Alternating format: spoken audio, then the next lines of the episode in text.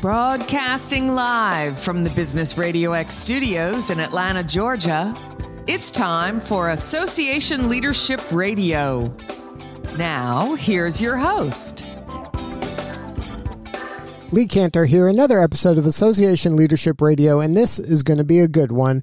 Today on the show, we have Donté Shannon, who has been a CEO and a strategy advisor for associations for a minute or two, but we'll get into that shortly. Welcome, Donté. Thank you so much, Lee, for having me. Well, I'm so excited to get your thoughts about the future of the association profession. So why don't we dig right in and get a little bit about your backstory? How long have you been serving the association world? So I've been in associations for about 17 years now, and I got started in associations back in 2007, I believe, or 6 or 7. And I was referred into my first association job by a colleague at the time. And I tell you, within a week of starting with the association, I knew I had found my professional home. So what about that world kind of excited you?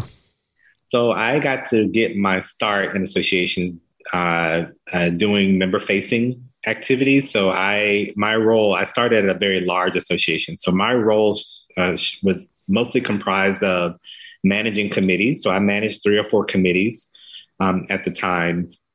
And I really loved being able to engage with the volunteers, engage with the membership. There was a component of my job that involved meeting planning and program development, education curriculum. I just loved the way it really allowed me to utilize many different aspects of my brain. But my favorite part was the volunteer engagement piece. Now, talk about kind of the impact you make in an association for the young people out there listening that maybe they hadn't really considered association work as a career direction. It's not usually top of mind for, that the young kid out there going, one day I'll run an association. Yeah. Right. Yeah. And if you talk to a lot of people, most of the stories you'll hear, they will tell you they kind of fell into associations, right? Like you just kind of stumble upon it. But the great thing about associations is that, and why I also love it, is because you are truly impacting industries and professions. You are really influencing and transitioning the world, literally, because everybody in some way, shape, or form is going to be associated with an association or knows about an association in their profession, whether they join or not, and uses that association for resources, for continued professional development, career development.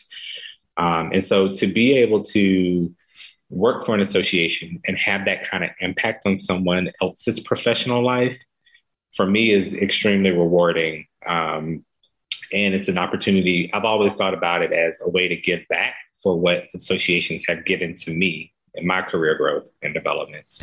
Now, do you find that as we are, I guess they're terming it this great resignation, where there's a lot of upheaval in employment nowadays, and folks just don't have the patience to be a cog in the machine. They want to make an impact. They want to see the effect of their work be meaningful. And I think there's no better place than an association to really attract some of these folks to get them on board, because I think that's what you do every day.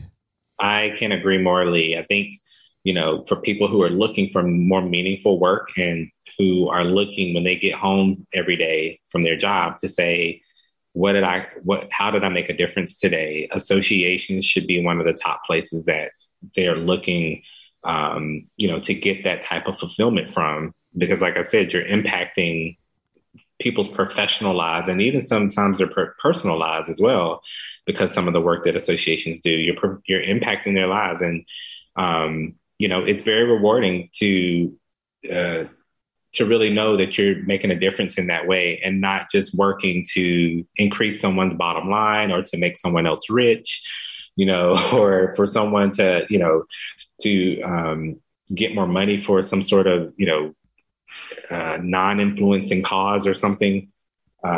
Associations should definitely be a very viable option for people who are looking for meaningful work. You know, I think the Great Resignation as well is an indicator, number one, of how our times are changing and shifting, which some people are still ignoring, and how that, you know, we're going to, associations soon are going to have to be looking at themselves, because as we start to get an influx of people who are resigning from these roles that are not meaningful, associations are going to have to look at the work that they're doing too, and you know, how our profession is changing, especially in the next 10 years, and how we don't let the same thing happen to our profession, where we have people leaving because, you know, of some sort of grievance that they have with the profession. So now put on your CEO hat. If you were to advise some of these association leaders right now and give them advice for maybe kind of squeezing some juice out of this Great Resignation to attract some of these folks into their world and to get some of that talent that maybe has been in the private sector to at least consider joining forces with an association, or at least, you know, kind of checking them out a little bit. What would you tell the leaders of an association today in order to be more attractive to that group, number one, and number two, to make sure you're not leaving anybody behind? Because a lot of industries, if you look at the demographics of the industry, their leadership is not looking like their demographics. And right. How do you help them kind of attract some of those people into the fold as well? Yeah. So, wow, that's a loaded question, Lee. And I have had this conversation with to myself in the shower, but have imagined that I'm talking to an audience of other CEOs, because I do feel like the association profession, and many, and not just the association profession, but many professions are really missing what is happening right now in our world. So what I would say to CEOs is, you want to be able to sell what you're doing for the future of whatever industry or profession you're representing, or whatever cause you're trying to further in the world. You need to be able to talk and speak passionately and quickly to how you are impacting that for the future. So when we think about this, the younger generation, you know, we want to be talking to them about the world we envision for them and for their children, right? And how our associations are doing work to make the world better for them and for their children. I think that's going to be a selling point to attract younger people into association management. I think what we have to do also is understand the times we're in. I've talked with one of my dear mentors, Cynthia Mills, in which she always refers to the time we're in now as the turbulent 20s. And I completely agree with her, because what we are realizing and witnessing now are shifts in generational workforces. We're witnessing shifts in generational power, and not only like a transition in, you know, the next generation of people who hold wealth coming into power, taking over for wealth for their families or things like that. We're also witnessing transition in generational power from younger people stepping into executive roles, right? So baby boomers retiring, people who are seasoned executives leaving those roles, and now a different generation stepping in, as you see Xers and Zennials, as I call them, millennials stepping into these roles now. Then we are also seeing shifts and buys for power in the world, right? So countries who are trying to achieve world dominance and become the number one country or the number one power dynamic in the world. And all of these things that we're seeing happening is going to impact every industry, every profession at some point or another, in some sort of way. And so we've got to be paying attention, and associations have got to take their head out of the sand and get their head out of whatever they're focused on right now and whatever they're dependent on right now for revenue or for relevancy.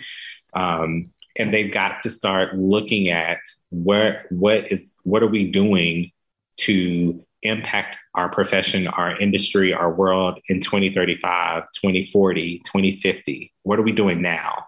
that we want to bring to fruition at that point. And I think the more passionately, the more vivid you can make your vision for what that is going to look like in the future years and communicate that back to the younger generations, is going to be compelling for them to join your association or join whatever cause your association is working towards in the future. And you're right, we cannot forget about diversity, equity, and inclusion, and how our executive teams and our leadership of these organizations need to reflect, more diversity, and then the culture, really advocating and cultivating inclusivity within those organizations as well. Yeah, I think that associations have a unique opportunity to be the role models for the industries they serve, and to be aspirational of this is what it could be.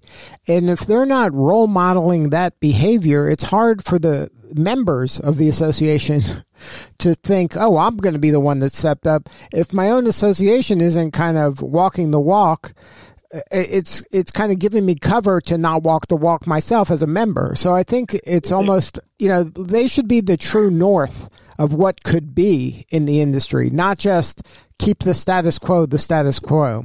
You're absolutely right, Lee. But sometimes the problem with that is that even our members don't know where we need to be, right? Or where we need to be heading as an association. Sometimes our membership can be so comfortable in how things have always been, and they can be comfortable in how they benefited from the things that the association has done in the past, that they are not quick for change or quick for how things have to be different in the future. And so I think you're right. We as associations have an opportunity to be the leaders, but it's going to take really bold, strong leadership from CEOs and executive teams to even say, listen, say to their membership, I know this isn't what you want, but this is going to be what you need from our organization in the future. And while you may not see it now, we have to make changes for the benefit and the longevity of our association in the future and for the industry we represent or for the profession we represent. Right. And that's called leadership. That's the definition of leadership, is to be able to kind of see into the future a little bit, have a vision, and then just, get people to buy in and move the ball. And I'm not saying that you have to flip a switch and say, this is how Future Us is going to look like, but you better be doing pilot programs, and you better be, at least playing around the edges somewhere. Yeah. Yeah. It is a transition, not a light switch. You're right. Yeah. So. Absolutely. So now in your work over the years, what has been kind of, maybe look back a little bit and share what has been kind of an impact that you're most proud of, that you came into a situation that maybe was struggling and you were able to make a difference? Oh, wow. You don't have to name the association, but just maybe talk about the challenge that they had and how you were able to help them overcome that. Yeah, it was, I will say, I had an opportunity in my career to make a huge leap from being a manager to a first-time CEO. And it was rewarding for me because when I came to that organization, I really can say after 3 years working with them, I left them better than I found them. Now, again, as we talk about members not really understanding, where the organizations, needs to be, or understanding the future of the organizations, I had those challenges with members as well, right? But I'm a strategist, I'm a visionary, and I stayed true to that, and I stayed true to my leadership. And luckily, I had a board that supported me and had my back on a lot of the changes we needed to make that organization viable again. And also to start attracting a younger demographic, their future members of that organization. And so we were able to, we tried bold experiments with our trade show. We, started to see significant changes in our membership and in our membership demographic changes.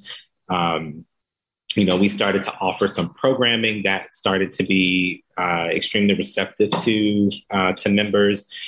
We changed the financial trajectory of the organization. So, you know, for that to be my first CEO, executive director experience, you know, I knew that experience, as much as I was trying to give all I had to help that organization, they were also helping me at the time, because it was a sink or swim type of moment in that situation. So it was really sort of a, as I gave to them, they gave back to me in my career.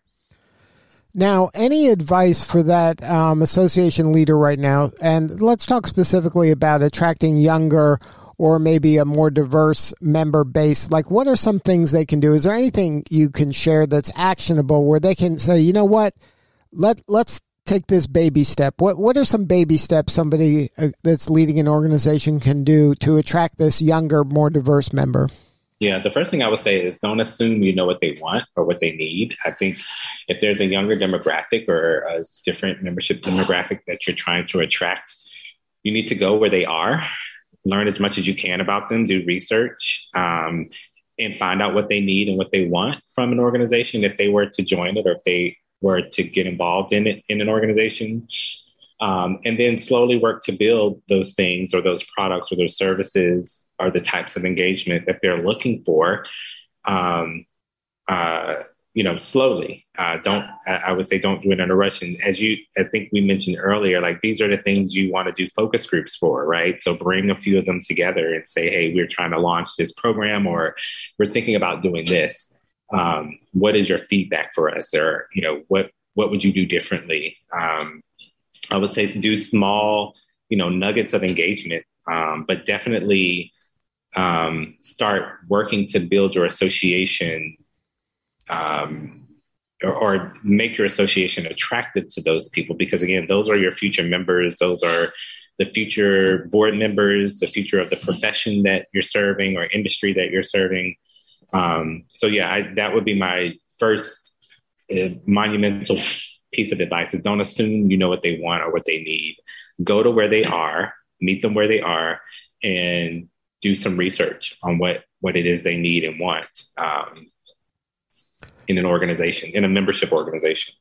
So now, are you bullish about the association industry and the association profession? Is this something that you're optimistic about? Where do you think they are right now and what's trending ahead? I'm extremely optimistic about the association. I always, in the back of my mind, know and understand the power of A, as ASAE has coined. I think associations are extremely powerful, and I don't even think we've tapped into that power yet, or the fullness of the power that we have to change the world as representatives of our industries and our professions. We have power to influence people, and I think even when we think about our elected officials and policies that are impacting our world and impacting people, associations, I think, have an opportunity to have extremely large leverages or things to leverage in those conversations and in those discussions when those policies are created or talked about or get made. And so for the future, I think we'll see associations really start to lean more into that impact and power, especially as they start to draw in younger demographics of people who are more vocal about what is happening in the world and who want to see, you know, certain things and shifts in the world. I think associations will find an opportunity to really lean into that power and utilize it more. So I'm optimistic about where associations are going, you know, especially also as we try to get more diverse executive leaders, CEOs and executive directors into roles of power. I think we'll continue to see a driving force into a positive trajectory for the association management profession. Yeah, I agree. I'm optimistic as well. And with people like you out there battling, I think that's a dream that can come true. Well, thank you. I appreciate it. And I do too. And I think it's, you know, platforms like this too, Lee, that help us get our voices out and, you know, express what can be done and the possibilities of our future. Now, if somebody wants to connect with you, have a conversation about maybe help in their association, what's the best way to get a hold of you? The fastest and quickest way is to reach me on LinkedIn, and you can just search me at Donté P. Shannon. You can also email me at DontéPShannonDPS@gmail.com. Well, Donté, thank you again for sharing your story today. You're doing important work, and we appreciate you. Thank you, Lee, for the platform and the opportunity. All right, this is Lee Cantor. We'll see you all next time on Association Leadership Radio.